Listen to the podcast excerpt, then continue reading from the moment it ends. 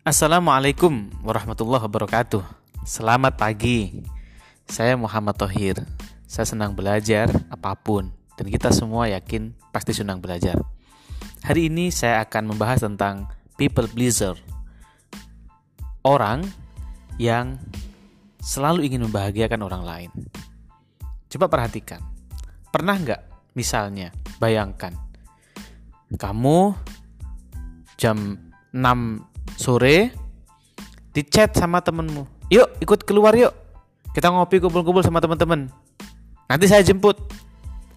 Padahal aslinya kamu mau mengerjakan tugas kuliahmu. Nah kamu gak berdaya. Kamu jawab aja ya padahal sebenarnya kamu enggan. Begitu nyampe di lokasi ngobrol lah itu temenmu sama teman-teman yang lain ngobrol ke sana kemari ketawa-ketawa heboh. Sebenarnya nggak ada topik yang penting. Mereka itu ceria kamu paksain untuk ceria mereka menikmati situasi itu tapi kamu sendiri sebenarnya kepikiran waduh tugasku belum selesai dan sebagainya.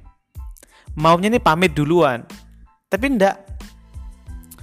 Kita atau orang itu kemudian kamu nggak mau pamit. Nanti kalau saya pamit mau pulang duluan, wah nanti dikira nggak asik. Nanti takut dicibir.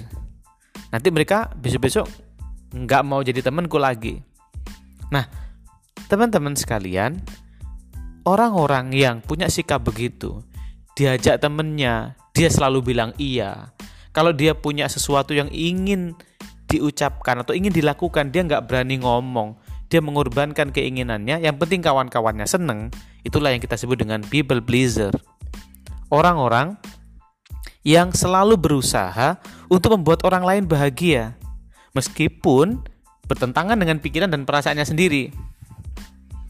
Jadi, perilaku atau apa yang dilakukan oleh orang-orang dengan kategori people pleaser ini dikendalikan oleh reaksi orang lain dia sebenarnya ingin nugas, ngerjakan tugas, tapi reaksi orang lain nggak usahlah, ayolah kita pergi. Dia nggak jadi melakukan tugasnya. Berarti perilaku dia hari itu dikendalikan oleh reaksi orang lain.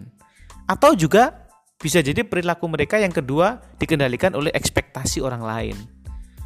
Kamu jangan diem di kamar aja lah. Yang bagus itu ya jalan-jalan lah, kumpul-kumpul sebenarnya kita nggak ingin tapi ekspektasi kawan-kawan kita itu orang atau mahasiswa baik itu adalah kalau kumpul-kumpul kita ngikut. Padahal sebenarnya kita nggak suka tapi kita ikut.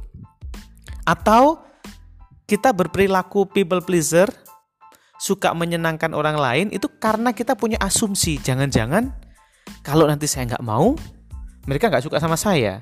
Jangan-jangan nanti saya dikucilkan. Nah Inilah yang membuat seseorang menjadi people pleaser.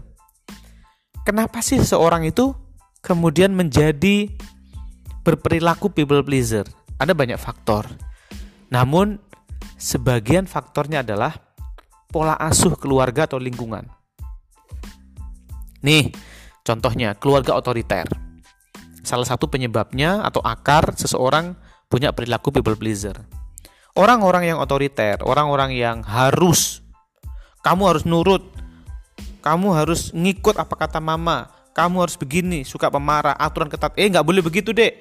Nggak boleh pergi. Semua yang dilakukan. Nah cara-cara keluarga yang otoriter begini membuat seseorang yang anak-anak awalnya mau mengekspresikan ketidaksetujuannya mengekspresikan perasaan dan rasa hatinya itu menjadi begitu.